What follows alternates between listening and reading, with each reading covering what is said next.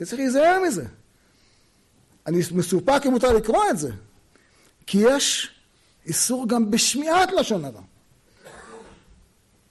אני פתחתי את הרדיו היום באוטו, נסעתי, שמעתי, מדברים על ראש הממשלה דברים רעים, סגרתי.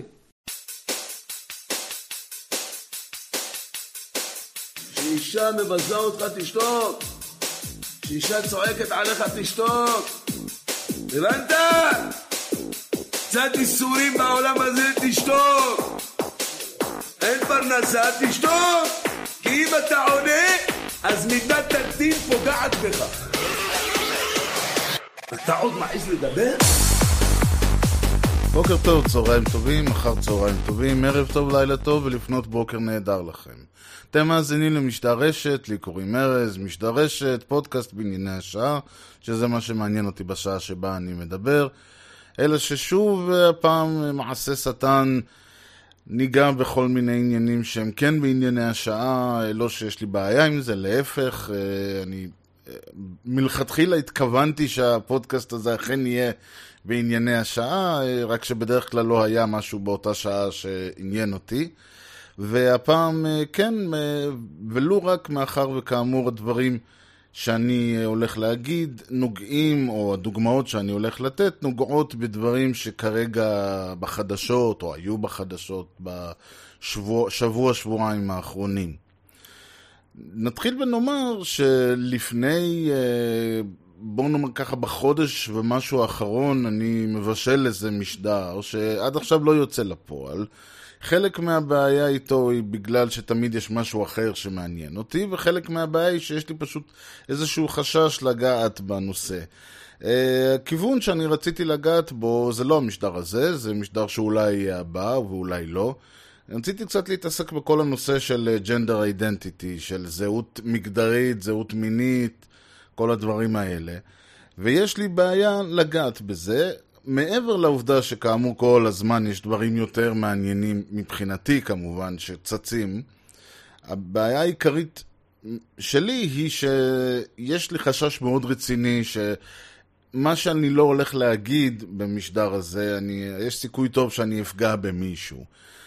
ולא בקטע של אני אעליב או אני אגיד מישהו אתה ככה וככה, אלא הרעיון הוא שאני הולך להביע דעות שאולי לא ימצאו חן בין האנשים ברמה כזאת שהם ירגישו שאני לא יודע, לא אהג להם או בז לצורה שבה הם תופסים את עצמם, או אומר זה כמו להגיד כל הרעיון בדיון הוא שאני לא בא ואומר אתה בעד החזרת שטחים, זה אומר שאתה אידיוט. אתה בעד, אני יודע מה, סיפוח השטחים, זה אומר שאתה מפגר, סליחה על הביטוי. אלא הרעיון הוא להביע דעה, אלא הרעיון הוא ליצור דיון. וכדי ליצור דיון אולי לפעמים צריך להגיד דברים שלא מקובל להגיד. ובדרך כלל להגיד דברים שלא מקובל להגיד, יש סיבה שהם לא מקובלים, הדברים האלה אינם מקובלים בשיחה. מאחר והם פוגענים או מעליבים או לא נתפסים כמו שצריך, ויש דוגמאות לא חסר. יש את הסיפור, את מה שמכונה חוק גודווין, שהוא לא בדיוק חוק, אבל הרעיון שהוא אומר שבכל דיון, ככל שהדיון מתארך, הסיכוי שמישהו ישווה את אחד הצדדים לנאצים עולה. וזה נכון, אני חוויתי את זה בעצמי כמה וכמה פעמים. ויש כאלה שחושבים שנורא פשוט, נתחיל את הדיון על הנאצים, אז ניפטר מהבעיה, אז לא, זה לא עובד ככה. ובכל זאת, דיונים זה דבר טוב, זה דבר בריא, אלא שבסופו של דבר, ברגע שאתה מביא דעות שונות, ברגע שאתה מביא כיוונים שונים, וזה מבחינתי המנדט שאני לקחתי על עצמי, כלומר, הסיבה ואני דיברתי על זה במשדר סיכום השנה הקודמת, שמה בעצם מה החשיבות של משדר רשת מבחינתי, למה אני בכלל יושב פה ומקליט את השעה השבועית הזאת. הסיבה היא השליחות שלי נקרא לזה, בצורה הכי פלצנית שאפשר, היא לבוא ולהציג נושאים שאולי אנחנו מכירים מהיום יום, אולי מהתקשורת, אולי מהתרבות, אולי מכל דבר אחר, להציג את הנושאים האלה, להצביע על הנושאים האלה בצורה שונה מהמקובל, אם זה שונה מאיך שאנחנו תופסים אותם, או היא שונה מאיך שהם מוצגים בתקשורת, או אם הוא שונה מאיך שהם מוצגים על ידי בעלי העניין, אם זה בפוליטיקה, אם זה בכלכלה, אם זה באומנות, אם זה בכל דבר. אבל המטרה היא ליצור דיון. הדעה שלי היא לא חשובה פה, אני בדרך כלל נוהג להביע אותה, ולא רק מכיוון שעוד דבר שאני מאוד דוגל בו זה שקיפות. אני מאמין שהרעיון כאן הוא לא לבוא ולהגיד אני שמאל, אני ימין, אלא לבוא להגיד, אוקיי, אני נמצא בצד השמאלי של הסקאלה, עכשיו שאמרתי את זה, בואו אני אמשיך להגיד את מה שיש לי לומר, ואתם על בסיס הגילוי הנאות הזה תחליטו, אם אתם אומרים טוב, ברור שתגיד את זה, הרי אתה שמאלני, זכותכם, אבל אני מקווה שתגידו, אוקיי, עכשיו, למרות שאני לא צריך לחשוד מה הדעות שלך, אמרת אותם, עכשיו שאני יודע מה הדעות שלך, הנה בכל זאת אני חושב שיש דברים ראויים במה שאמרת, או למרות, או בגלל, או מעבר לזה, הכוונה היא לא להגיד, זאת הדעה, בואו אני עושה משדר בשביל שאני אביע דעה, בשביל זה אני לא צריך משדר, את הדעה שלי אני לא צריך להביע בציבור, כי אין לי כוונה לשכנע אף אחד, כמו שגם כן ציינתי בלא מעט פעמים. הרעיון הוא בהחלט להציג איזה שהן זוויות שלא מקובלות, וחלק מהסיבה שהן לא מקובלות הן אולי כמתפסות כפרובוקטיביות. אבל הרעיון פה הוא לא להביע דעה פרובוקטיבית, ואז אם אני רוצה לדבר על זהות מגדרית, אז אני יכול לבוא ולהגיד כן, כל ההומואים חוטאים וצריך לאסור אותם. זאת דעה פרובוקטיבית, היא לא מקדמת אותנו לשום מקום. וזה גם לא דעתי, אבל זה לא פואנטה.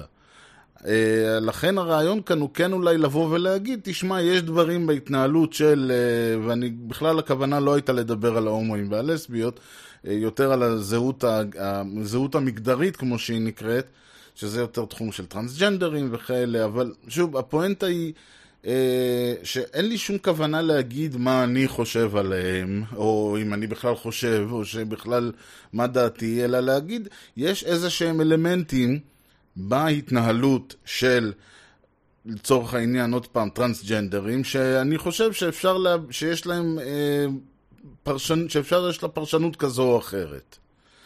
ואני מודע לעובדה שזה כן צרעות, לא עוד פעם, לא כי הטרנסג'נדרים הם כן צרעות, אלא כי יש נושאים שאתה נוגע בהם, ואתה עשוי, ואתם אומרים, זה בדיוק העניין, אתה מכניס את היד לשם, לא משנה מה תוציא, הקיצות אתה תקבל.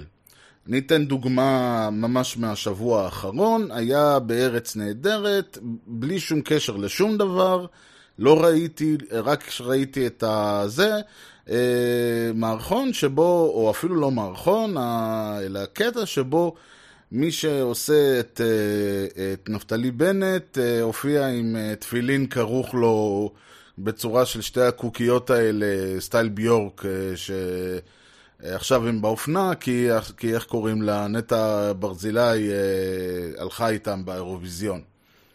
אז קפצו כל האנשים, בנט ודרעי וכל הנפגעים הקבועים, קפצו והתלוננו ואמרו זה פגיעה ברגשות הדתיים, וזה לעג לדת, וזה לא עושים, וכן הלאה וכן הלאה. זה בדיוק העניין. עכשיו, ארץ נהדרת, שאגב, ארץ נהדרת, וזה חשוב להדגיש, הם לא תוכנית סתירה. אני חושב שארץ נהדרת הם סוג של אולי אפילו אנטי סתירה. המטרה של ארץ נהדרת היא לא לפגוע, המטרה של ארץ נהדרת היא לא לערער סדרי שלטון, להפך, אני חושב שהמטרה של ארץ נהדרת, אם תשאלו אותי כמו שאני רואה אותם, ואני לא רואה אותם, צריך לזכור, כמות הפרקים של ארץ נהדרת שאני ראיתי במהלך 12 או 13 העונות האחרונות, אני לא חושב ממלאת עונה. לא זוכר שהייתה עונה שלמה של ארץ נהדרת שראיתי מתחילתה ועד סופה, ויש עונות רבות שאני לא ראיתי, שאני אולי ראיתי מהם פרק אחד או שניים. וגם לא את כולם מתחילתם ועד סופם. כשהרעיון הוא שבסופו של דבר זאת לא הקוסטי שלי, אני יכול להעריך את הבדיחות שלהם כשהן מצחיקות, הן לא תמיד מצחיקות, וביותר מזה אני גם חושב, כמו שאני מיד אגיד, שיש לי איזשהו סוג של בעיה עם התוכנית, מכיוון שבדרך כלל הרעיון של תוכנית סאטירה היא אולי גם כן להביע דעה או ליצור איזשהו דיון, או קצת לנער את הקונצנזוס. אם אנחנו מדברים על חנוך לוין למשל ומלכת האמבטיה, אז חנוך לוין ממש תקע אצבע בעין הקולקטיבית. אנשים הסתכלו על עצמם בצורה מסוימת בתקופה, ועד היום בינינו, והוא בא והציג את באמת, אמר להם, זה מי שאתם, תקע להם אצבע בפרצוף, ועשה את זה בצורה מאוד כואבת, שגרמה בסופו של דבר לזה שהורידו את המחזה, את הקברט שלו, מהבמה, מכיוון שהשלטון לא יכל לעמוד ולהרשות למישהו לעשות דבר כזה. עכשיו, זה כבר דבר ראשון. אם ארץ נהדרת הייתה סאטירה, היא לא הייתה סוחבת 12-13 שנה. נתחיל ונאמר. מה אם כן? אני חושב שהם אנטי סאטירה, וזה באמת לא הפואנטה, אז אני אגע בזה ואמשיך, אבל הרעיון של ארץ נהדרת הוא לתת איזשהו, לשחרר מן שסתום, כי הישראלי הממוצע לדעתי יודע שדופקים אותו, הוא יודע שלצורך העניין שראש הממשלה שלו מושחת, הוא יודע שהשרים עושים כברצונם, הוא יודע שהכסף שלו הולך להתנחלויות ולחרדים ולקבוצות לחץ ולביטחון, הוא יודע שהשכר שלו הולך ונדפק, הוא יודע שמה שההורים שלו יכלו להרשות לעצמם הוא לא יכול להרשות לעצמם, הוא יודע שהשחיתות היום היא לא יוצאת מהכלל, היא נורמה, הוא יודע את כל הדברים האלה וקשה לו עם זה. והבעיה היא שהוא לא יודע איך לאכול את הדברים האלה, אז אומרים אין שום בעיה, פעם בשבוע, פעמיים בשבוע. אז אומרים אין בעיה, פעם, פעמיים בשבוע, אנחנו נעשה תוכנית שכאילו מראה לך את הדברים האלה, ואתה תצחק, ואתה תגיד וואי וואי הכנסתם להם, וראיתם איך עשו את ביבי, וראיתם מה הוא אמר לו, ובזהו, וזה תשחרר. זה יהיה השחרור שלך, זה יהיה הרגע שבו אנחנו, אתה פותחים את השסתום, אתה מוציא קצת דברים, אתה אומר וואלה נכון, צוחק, שלום ולהתראות. אין פה סאטירה, אנשים לא נעלבים, לא באים ואומרים לאנשים אתם תראו מה אתם עושים, וזאת המדינה שלכם, ואתם באמת, את כל הדברים הלא יפים שאנחנו לא רוצים לחשוב על עצמנו. אלא, כאמור, משחררים קצת צוחקים, וזה, אומרים לנו, כולם יודעים שנתניהו מנסה להכתיר את עצמו לאיזה, לא יודע מה, דיקטטור, אז אומרים אותו כדיקטטור, וכולם צוחקים, ווואלה, הראיתם להם, ושיער סגול, והכל יופי טופי, וממשיכים כאילו כלום. אז זה דבר ראשון, ארץ נהדרת. ולכן הם עצמם נורא נבהלו כשהם עשו את זה, כי אמרו, אוקיי, הכוונה פה לא הייתה להראות לנו דברים, כי מה הם הראו בעצם? וזה אגב הקטע המשעשע, שהרבה אנשים שהם נקרא לזה חילונים נאורים, יש חילונים שהם, אגב בדרך כלל חילונים לא נאורים, לא כל כך, הם כבר, בתקופתנו הם כבר לא כל כך חילונים, אבל זה כבר בעיה אחרת. אומרים רגע, מה אתם קופצים? הרי כתוב לא תעשה לך פסל בכל תמונה. אני לא מדבר, יש בכלל, אומרים קודם שתפסיקו לגנוב ולנעוף ולעשות את כל הדברים המגעילים שאתם עושים, ואז תדברו על מה לי מותר על הפגיעה בדת. אבל גם אומרים, הרי כתוב לא תעשה לך פסל בכל תמונה, אז איך אתה יכול להגיד לי שהחפץ, התפילין, הוא חפץ קדוש? זה כאמור, הייתי אומר אפילו קצת בורות. כיוון שמה שאותו אדם שאומר את זה לא מבין שבצד השני, בממסד הדתי, בחבר'ה שנתפסים כדתיים, אם זה כיפה סרוגה ואם זה כיפה שחורה ואם זה חרדים, החפץ הזה הוא קדוש, אסור הרי לזרוק אותו, אסור שהוא יקרה לו משהו, אם רוצים להיפטר ממנו אז צריך לגנוז אותו.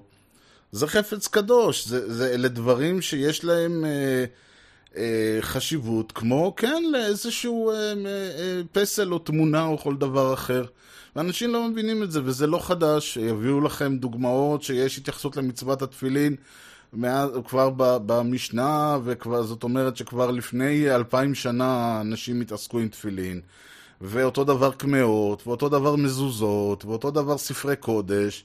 כל הדברים האלה הם קדושים, הם קדושים לעם היהודי, ולכן כל התפיסה הזאת של נכון שאנחנו אוהבים לתפוס את היהדות כדת מונותאיסטית, מופשטת, אבל החשיפה פה בעצם, ברגע שאנחנו באים ואנחנו אומרים, מציגים את התפילין בצורה נלעגת, וגורמים לכל האנשים שמייצגים את הדת, ואני מניח גם לדתיים בעצמם, לקפוץ כנשוחי נחש, אנחנו עושים בדיוק את מה שארץ נהדרת לא רצו לעשות, ולא ידעו שהם עושים. זה קטע משעשע בכל הסיפור.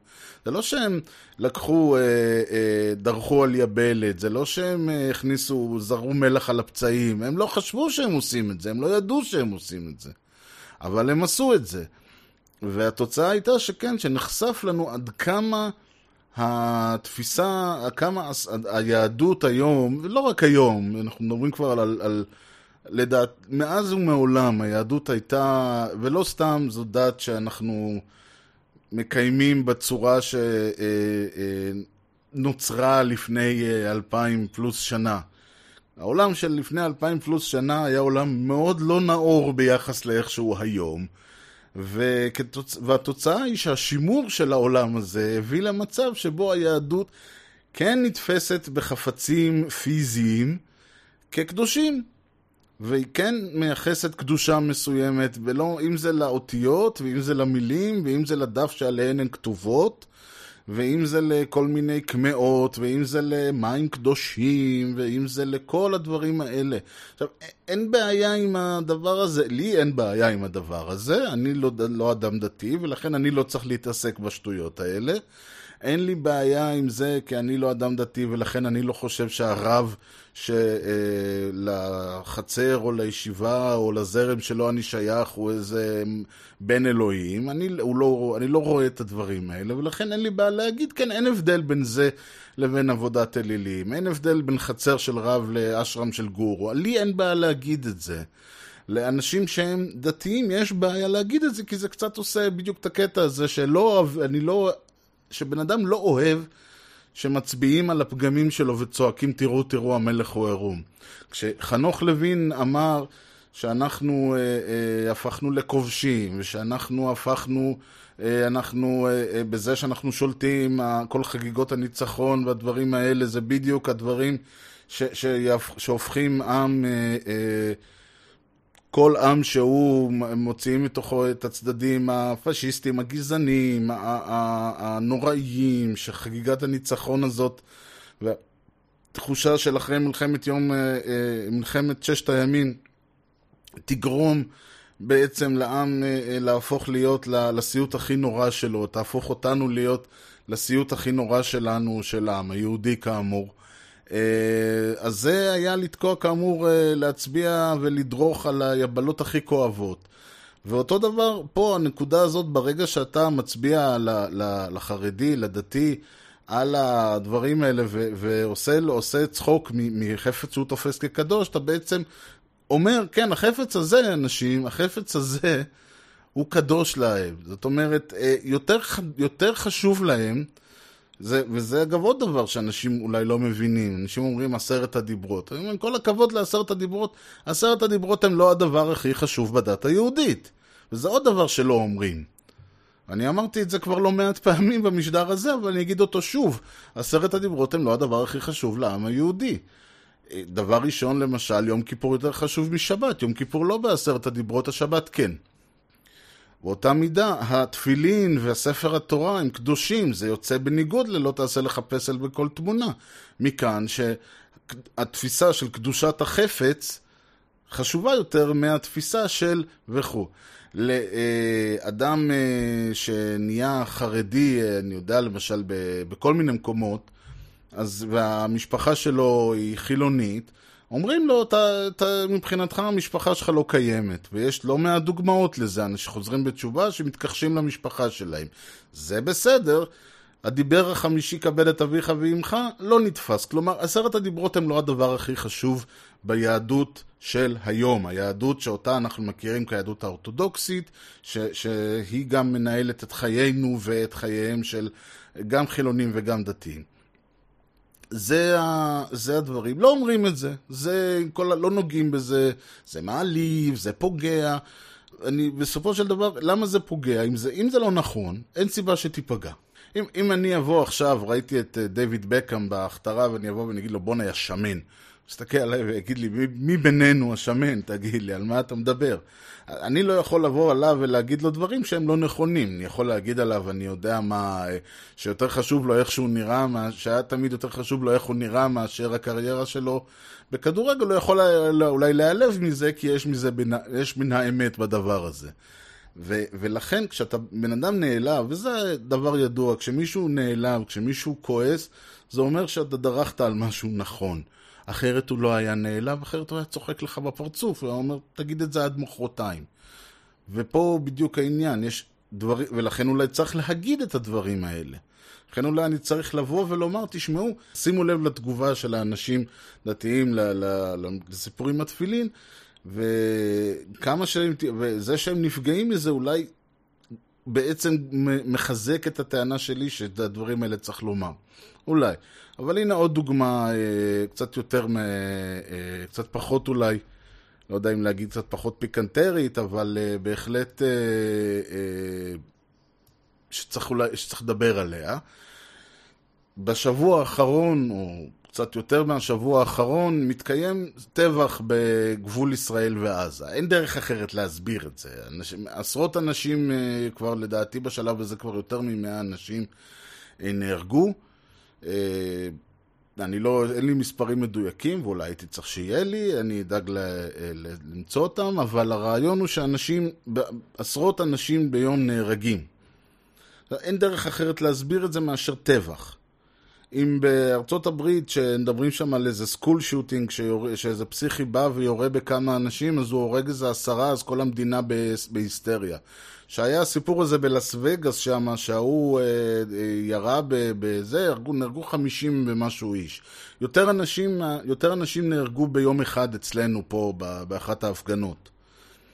ובאים ואומרים, עכשיו יש שתי דרכים להציג את זה, או שאתה בא ואתה אומר, מה אתה רוצה? החמאס שלח אותם שיעמדו על הגדר, מה אתה רוצה שצהל יעשה? ייתן להם לעבור? והצד השני אומר, כאילו, אתם מטורפים, אתם הורגים מאות אנשים, מה אתם עושים? כאילו, איך אפשר בכלל להסתכל לבן אדם, לקום בבוקר ולבן אדם להסתכל במראה ולהגיד, כן, היום נהרגו 60 איש, היום נהרגו 50 אנשים בעזה. כאילו, איך אתה חי עם עצמך? ואני מסתכל ואני אומר, לא זה ולא זה העניין. יותר מזה, הבעיה היא, כלומר, להתעסק במקרה עצמו, ואני לא אומר לא לספור את האנשים.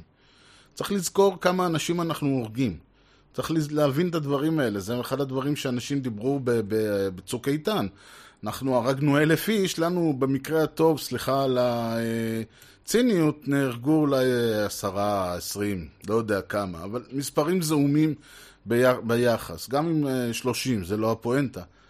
הרעיון כאן, ואני בכוונה אומר דברים בצורה קיצונית וצינית, והסברתי מלכתחילה, יש חשיבות לדברים האלה, וצריך להגיד אותם גם בלי להתנצל, כי בסופו של דבר יש פואנטה לדבר, וגם אם אתה פוגע בכולם, גם אם אתה מעליב את כולם. כי אני בא ואומר, תשמעו, מצד אחד זה צודק, מה אתה רוצה? מדינה לא יכולה להרשות לעצמה, וזה לא משנה אם זה בעזה או בתל אביב, או בחדרה, או בלא יודע איפה, שאלפי אנשים החליטו לקחת את החוק בידיים ויתחילו לזוז. גם אם מחר, לא יודע מה, כל תושבי בית שמש מחליטים לכבוש את הרמה ולהעיף משם את כל החרדים. המשטרה לא תיתן לנו לעשות את זה, אני לא חושב שמישהו יעשה את זה, אבל המשטרה לא תיתן לנו לעשות את זה, ואם יעשו את זה, אנשים יהרגו, אין חוכמות כאן.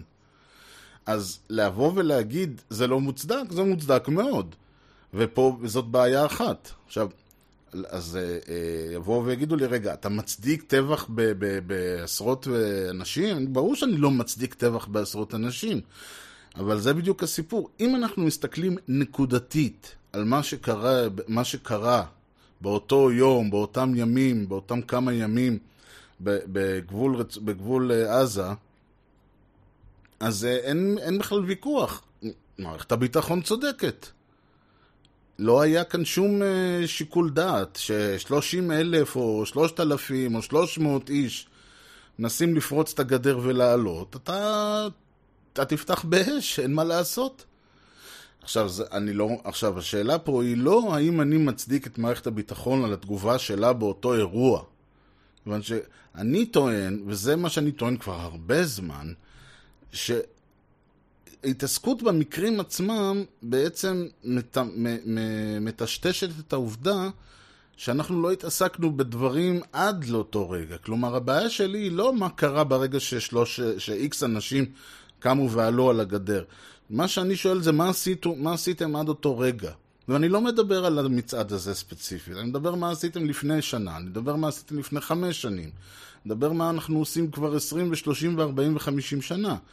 ופה בדיוק השאלה, האם נעשו איזה שהם צעדים שמטרתם למנוע את הסיטואציה שבה לחמאס, שא' כל החמאס יכול להצעיד כמויות כאלה של אנשים, שהחמאס ירצה להצעיד כמויות כאלה של אנשים, שאנשים ירצו לקום ולצעוד. כל השאלות האלה צריכות להישאל.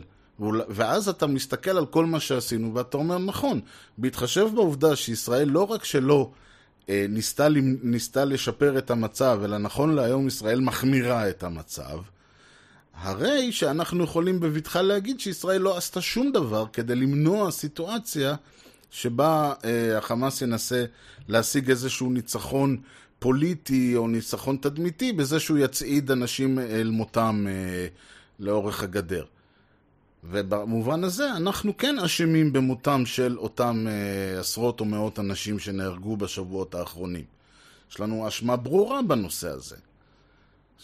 וזה לא סותר את העובדה שנקודתית, לא, נקודתית במרכאות הצדק איתנו, כמה שיש צדק בדברים האלה. אז וזה חלק מהעניין. עכשיו, אם אני אומר נקודתית הצדק איתנו, אז כמו בשיר של יונתן גפן, הימין חושב שאני שמאל, השמאל חושב שאני משמין. כלומר, אם אני אומר דבר כזה, אז מהשמאל יגידו לי, מה, אתה מצדיק טבח באנשים? ואני אומר, לא, אני לא מצדיק את הטבח באנשים. אז הצד השני אומר, מה אתה רוצה? אנשים האלה רוצים הם לא, אין פה אין מי לדבר. אם זה מה שהם, זה הצד שרוצה לעשות, זה הדרך שבה החמאס רוצה להתנהל. בינינו היו הרבה, וזה תמיד מצחיק כשאתה מסתכל אחורה, חודש ושנה ועשור, ואתה רואה כמה נקודות יציאה היו לנו. כמה נקודות היו כדי שאפשר היה להגיד, אוקיי, בואו ניקח ימינה במקום שמאלה, בואו נעצור במקום לנסוע, בואו נלחץ על הברקס במקום ללחוץ על הגז. אבל אף אחד לא רוצה לנצל את זה, מכיוון שביום יום, כשהדברים האלה לא קורים, וזה מצחיק להגיד ביום יום, כי ביום יום כל הזמן יש אירועים. רק שהם לא מגיעים לתקשורת, א' כי אולי לא נהרגים מהצד שלנו בדרך כלל, וב' כי הם לא מספיק מסיביים. וזו אחת הסיבות למה החמאס הגיע למסקנה העצובה שבשביל להשיג כותרות הוא יצטרך לגרום לצבא, מה שאומרים, לטווח בעזתים. אם בשביל שהצבא יטווח בעזתים, אז הוא היה צריך להצעיד אלפי אנשים על הגדר, וכי הוא הבין שהבן אדם האחד או השניים או החמישה או כמה שקורה ביום יום, זה לא תופס כותרות, זה כבר לא עושה את זה. זה כבר לא, וזה לא מזיז לאף אחד יותר. ולא מזיז לאף אחד גם מה שקורה ביום יום בתוך עזה, ולא מזיז לאף אחד העובדה שאנחנו ממשיכים להיות עם ולהרגיש בלי. אנחנו שמים עליהם מצור, אבל אנחנו לא שולטים שם.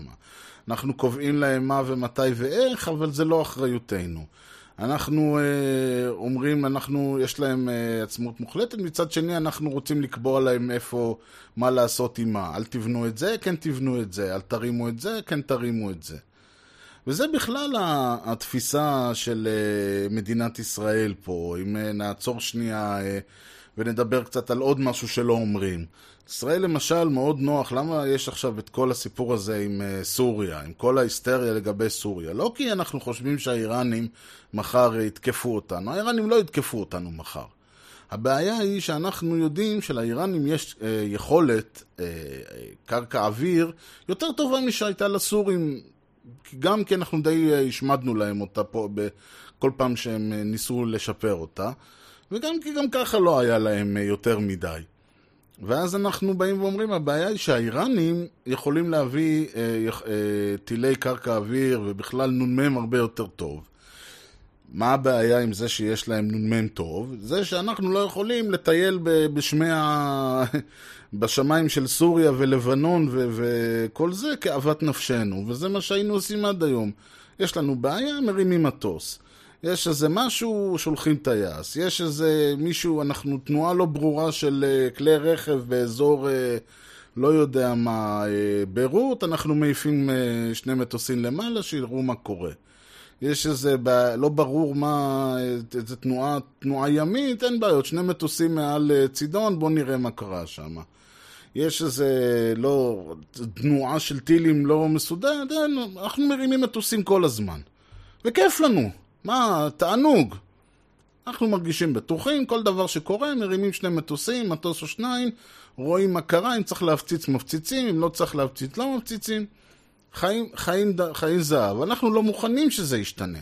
עכשיו, זה נשמע, אני לא אומר שזה צריך להשתנות, אני לא אומר שהאינטרס של מדינת ישראל הוא שזה ישתנה, אלא שאם תשאלו לצורך העניין את, אני יודע מה, צרפת, האם היא מוכנה שגרמניה תשלח, כל פעם שגרמניה רוצה לראות מה קורה בצרפת, הם ירימו לאוויר 2 מטוסי קרב ויטוסו להם, ברור שהם לא יסכימו. אם תשאלו, אני יודע מה, את ארצות הברית, את קנדה, אם הם מוכנים שמטוסים אמריקאים יטוסו להם בשמיים, אני גם מניח שהם לא יסכימו. אף מדינה ריבונית לא ממש מבסוטה מהרעיון הזה שמדינה שכנה שלה מטיילת לה בשמיים כאילו שזה של האבא שלהם. סוריה, לבנון, אין להם ברירה. אנחנו יצרנו סיטואציה שבה לסורים וללבנונים אין שום דרך למנוע את זה מאיתנו. דרך היחידה שלהם למנוע את זה מאיתנו היא להכריז על מלחמה. הם לא רוצים להכריז על מלחמה, ולכן אנחנו ממשיכים לעשות. מה לנו להפציץ? מפציצים. יש קור, מפציצים. יש איראנים, מפציצים. מפציצים כל הזמן. תענוג של החיים. ואנחנו עושים את זה כי אף אחד לא יכול להגיד לנו כלום, ונוח לנו לחשוב ככה. ופתאום מגיעה הסיטואציה שבה העליונות הזאת, ואותו דבר עם איראן למשל, לא שמה הבעיה, עד היום יש לנו את הברירת שמשון הזאת, שאם מישהו יבוא ויפגע בנו, ויגרום למצב שבו מדינת ישראל חדלה מלהתקיים, שידעו שגם הם יחדלו מלהתקיים, כי אנחנו נרים להעביר את כל הנשק הגרעיני שיש לנו, ונוריד עליהם. בנוח לנו המחשבה הזאת. עכשיו, יש לנו בעיה, ברגע שאיראן יש לה נשק גרעיני, אז ההתנהלות, אנחנו כבר לא יכולים להשתמש, זה כבר לא הופך להיות איום. כלומר, אנחנו לא יכולים לבוא ולהגיד, אם אתם בסופו של דבר, לנו יש אתם יודעים, את המלכה. אתה תשים 5, אני אשים 7. אתה תשים 8, אני אשים ג'ק. אתה תשים ג'ק, אני אשים מלכה. אתה תשים מלכה, אני אשים אס. לנו יש את האס. אנחנו לא רוצים שלצד השני יהיה את האס, כי לא נוח לנו. מאוד כיף שאנחנו לא צריכים להתמודד עם השאלה מה יקרה אם לסורים תהיה מערכת התמודדות עם חיל האוויר. מה יקרה אם לאיראנים יהיה נשק גרעיני? מה יקרה אם לכל האנשים שמסביבנו יהיו... ועוד פעם, זה גם לא... זה טוב מאוד למדינת ישראל, ולי בתור תושב מדינת ישראל, שיש לנו את היכולת לא להתמודד... אנחנו לא צריכים להתמודד עם השאלה הזאת. זה מאוד כיף. זה מרגישים מאוד טוב, כי אתה יודע שהם לא יעיזו לתקוף אותך, ואתה יודע שהביטחון שלך מובטח, ואתה יודע שמלחמות בסדר גודל של 6 הימים ויום כיפור כבר לא יחזרו. ומן הסתם הם גם לא חזרו, מאז 73 מדינת ישראל לא הותקפה מעולם. מאז 73 מדינת ישראל לא הותקפה. ביוזמה של מדינה אחרת. כל הדברים האלה נורא נורא נורא נוחים למערכת הביטחון, ונורא נורא נוחים לעם היושב בציון. זה לא דברים שחקוקים בסלע. ובאותה מידה שלנו זה נוח, לצד השני זה לא נוח. עכשיו, אני לא בא ואומר, צריך לתת להם, אבל אני חושב שבמקום להתנהל בצורה של, זה מצב שלא יכול לקרות, כדאי להתנהל בסיטואציה שבה המצב הזה יכול לקרות. תעשו הכל כדי למנוע אותו, אבל צאו מההנחה שיש סיכוי שהמצב הזה יקרה. כי זה שהמצב הזה נוח לנו, וזה שהמצב בעזה נוח לנו, וזה שהמצב... כי המצב נוח, מה רע? אתם יודעים, כרגע לא צריך לעשות שום דבר, לא צריך ויתורים, לא צריך כלום, לא צריך לשבת משא ומתן, לא... אפשר לעשות מה שרוצים, איך שרוצים, כמה שרוצים, וזה בסדר, ואפשר לחיות עם זה. ואנחנו חיים עם זה נהדר. זה לא... עוצמים עיניים, הכל בסדר. אלא שהמצב הזה, כאמור, יכול להיות שישתנה. כי כשאתה דורך בהם, זה שאתה דורך במקום לא אומר שהאחרים לא דורכים במקום. ואם הסורים לא יכולים, אז הם מביאים את האיראנים. אם האיראנים לא יכולים, הם יביאו מישהו אחר. זה שהמצב הנוכחי, וזה דבר בעזה, זה שבעזה היה לנו מאוד מאוד נוח לא לעשות שום דבר, להמשיך את לדרוך על זה, להמשיך את המצור, להמשיך להתנהל כאילו שום דבר בעזה לא יכול לקרות, שום דבר בעזה לא יקרה, לא ישתנה, הסטטוס קוו הזה טוב לנו, מדי פעם הולכים ומורידים כמה, יורים עליהם קצת, הכל טוב ויפה. אז הנה, המצב לא, הם לא נשארו במקום, הם הבינו שאוקיי, אם 10 הרוגים בחודש לא מזיז לנו, נגרום למצב של 100 הרוגים בחודש. אם 100 הרוגים בחודש לא יזיז לנו, אז הם יביאו גם 1,000 הרוגים בחודש. ואולי אז זה יתחיל להזיז לנו, ואם לא לנו, אז למדינות אחרות. וחלק מהבעיה פה, אגב, הוא בדיוק העניין הזה של... כשאני דיברתי על שני דברים עכשיו, שבגדול הייתי חייב להגיד שכל מה שאני אומר הוא על פי מקורות זרים. כי אני לא יכול לבוא ולהגיד שאנחנו מפציצים בסוריה, ואני בטח לא יכול לבוא ולהגיד שלישראל יש נשק אטומי, ואני דיברתי על זה במשדר הקודם. כאילו שאם אנחנו לא נודה שהפצצנו בסוריה, האיראנים שהפצצו לא ידעו מי הפציץ אותם. יכול להיות שאני יודע מה, אולי זה בכלל מהוותיקן, משמר הוותיקן בטעות עלו למטוסים והתבלבלו, ובמקום להפציץ בתימן הם הפציצו בסוריה.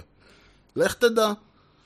אז למה אסור להגיד את זה? כי עוד פעם, ברגע שאתה בא ואומר לישראל יש נשק אטומי, ישראל מפציצה בסוריה, ישראל מפציצה בלבנון, ישראל עושה את זה ואת זה ואת זה ואת זה, אתה יוצר סיטואציה שבה כביכול נראה שאתה כאילו משנה את הסטטוס קוו, והסטטוס קוו הוא שהכל בסדר.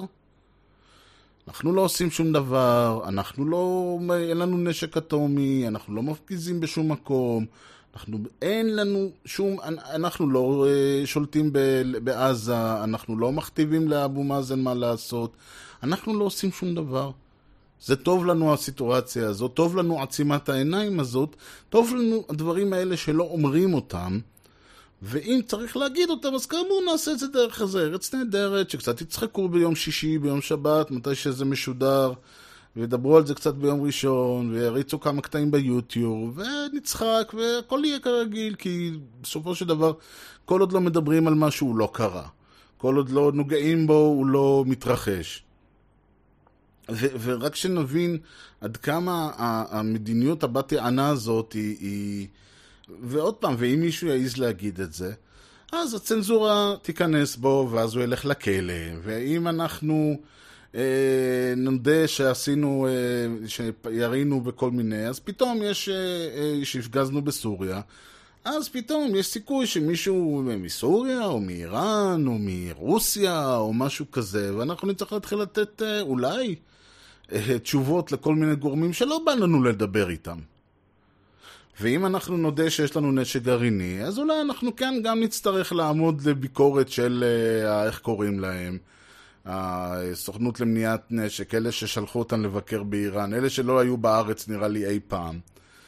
אנחנו פתאום נצטרך להעביר ביקורת, ונצטרך להגיד מה יש לנו, וכמה יש לנו, וחס וחלילה אולי אזרחי ישראל או יריבינו יגלו שיש לנו יותר ממה שחשבנו, או פחות ממה שחשבנו, ופתאום כל מיני תקציבים יצטרכו לגלות, כי הרי עד עכשיו בכלל לא, אנחנו לא יודעים אם יש נשק גרעיני לישראל, איפה התקציב שלו?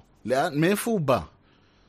אוקיי, יש 16, אני לא יודע כמה, אחוז מהתקציב, או 20, אני לא זוכר, רבע, איזשהו אחוז נכבד מהתקציב הולך לביטחון.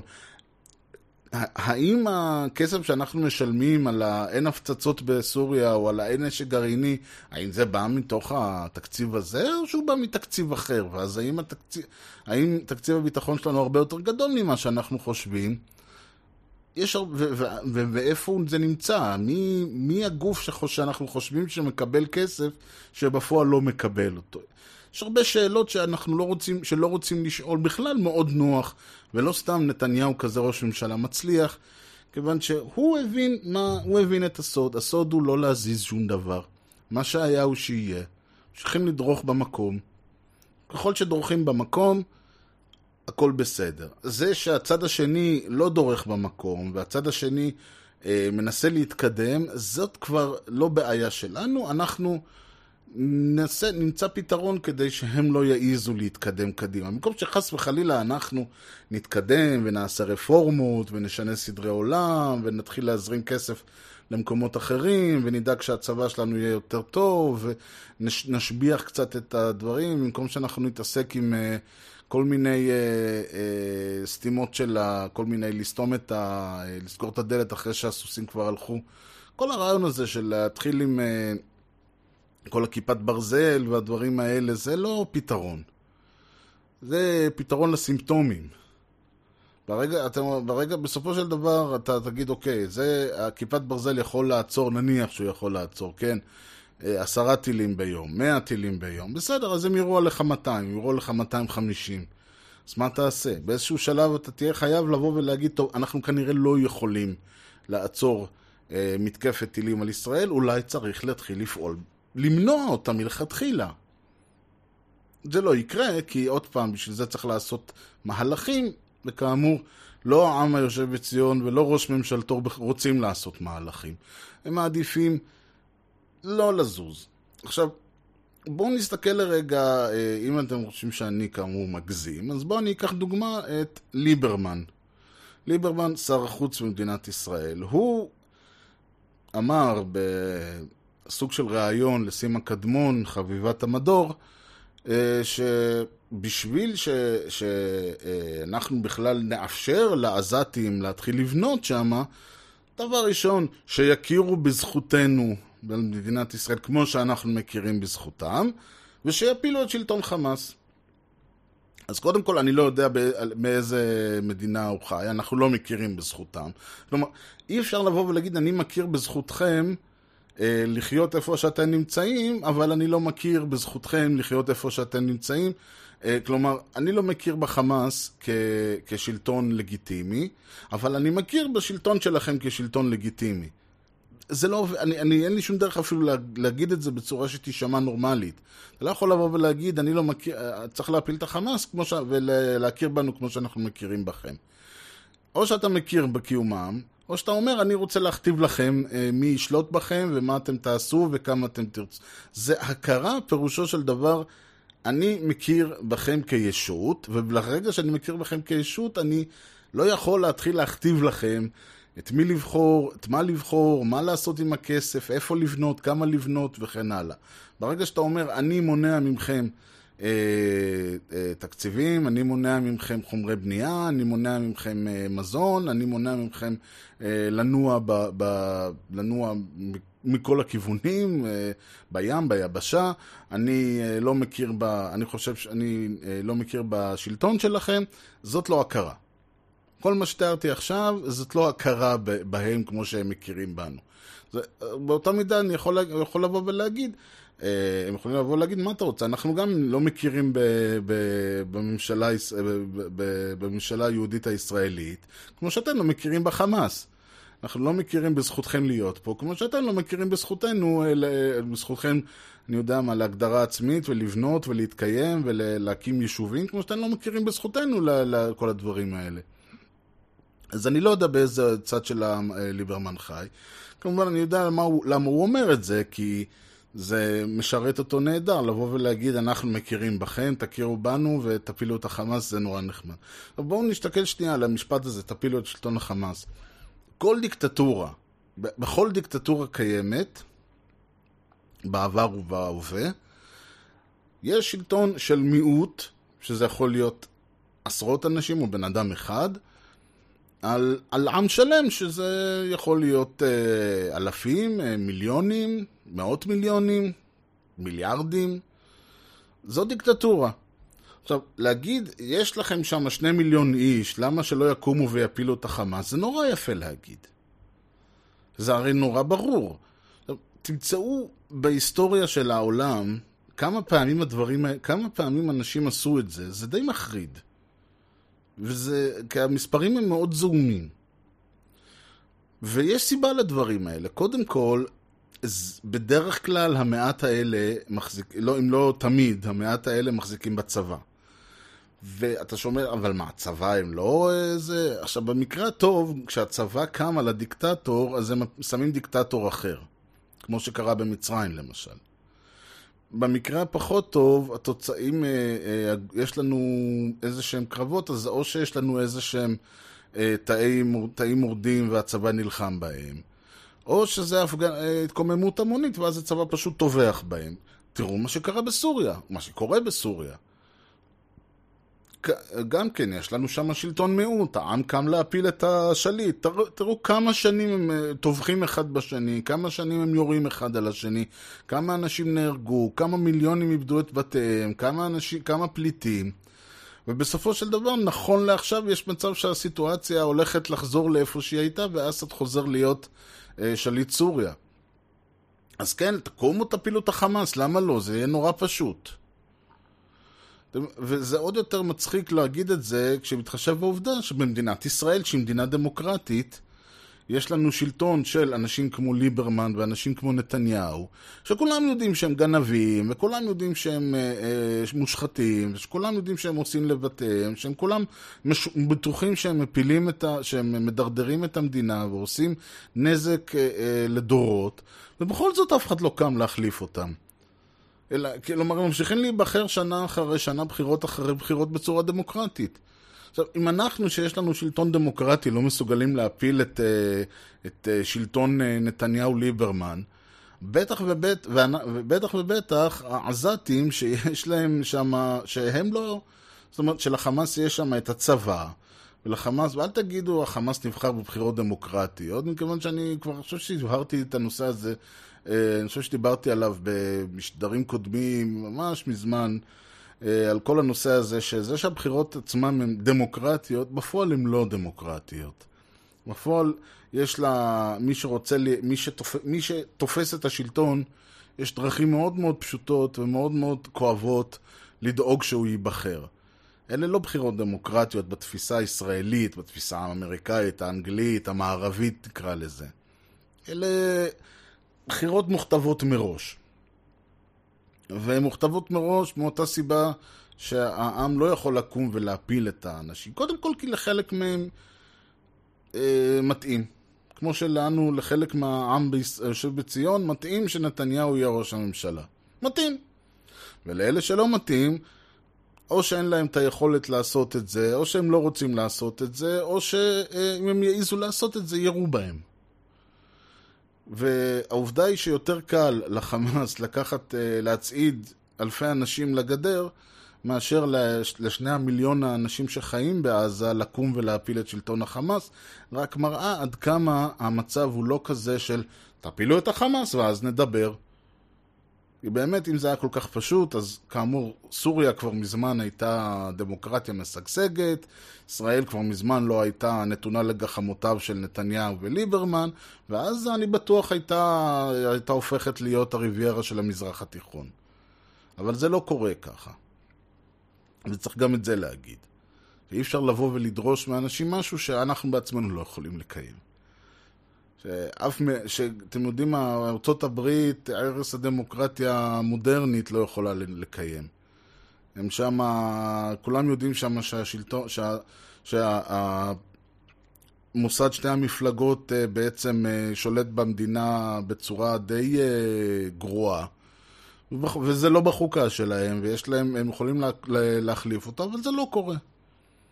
כי זה לא קורה, כי לא כל כך מהר משנים סדרי שלטון, וזה לא כל כך פשוט לשנות סדרי שלטון, ומה עוד שהשלטון בדרך כלל שולט בחוק, ושולט בצבא, ושולט בהרבה דברים, וזה במדינה דמוקרטית.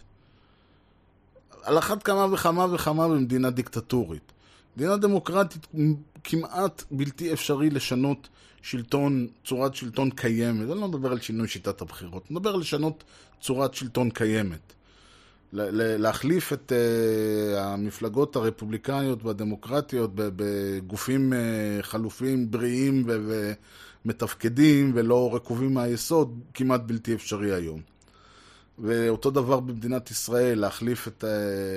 למרות שכמעט היו כבר ניסיונות מעניינים עם קדימה ומה שקורה בשמאל כל הזמן, ועדיין אנחנו רואים לאן זה הולך. ולא משנה שכל העם יודע טוב מאוד מה קורה ומה זה, זה לא משנה לאף אחד. בסופו של דבר ששואלים אותם, אנחנו שומעים את אותם דברים, את אותם דעות, את אותם הבאות, את אותם דברים, ואם כבר יש שינוי הוא תמיד לכיוון הקיצוני, הדתי, הלאומי, צדקתנו וכן הלאה וכן הלאה. ולאדם, כשאדם כמו שר הביטחון אומר דברים כאלה, רק מראה לך עד כמה הבעיה היא, רק מראה לנו עד כמה הבעיה מהותית. שהוא יכול להגיד שטויות כאלה ואף אחד בכלל לא מצייץ. אני חושב שפחות או יותר סיכמתי את הנושא. גם אם כן וגם אם לא, זמננו תם להיום. אני מודה לכם על שהזנתם. אם יש רעיונות, הצעות, בעיות, כן מסכימים, לא מסכימים, על מה אתה מדבר, איך אתה מדבר, מי אתה וכיוצא בזה, הכי טוב באימייל. האימייל שלי הוא erez@mishdareshet.co.il, erez, E-R-E-Z, משדרשת, כותבים כמו ששומעים. משדרשת co.il הוא גם האתר שבו אפשר למצוא את כל המשדרים הקודמים, לקרוא על, לראות שם את כל הערות המשדר, שם אני מוסיף את כל הלינקים ותיקוני טעויות ודברים שלא היה לי זמן לחקור, כי אני אף פעם לא חוקר לפני שאני מקליט וכן הלאה. אז משדרשת co.il, אפשר גם להירשם ל-RSS, לקבל את הפרקים העתידיים, את המשדרים העתידיים, או פשוט להיכנס אחת לשבוע, שבועיים, תמיד יש משהו חדש. מי שבקטע של הרשתות החברתיות, אז בהטוויטר אני בארז יריזד, ובהפייסבוק זה facebook.com/משדרשת. אז עד כאן להיום. הזנתם כאמור למשדרשת, לי קוראים ארז, תודה שהקשבתם, שיהיה לכם המשך יום נהדר, ולהתראות.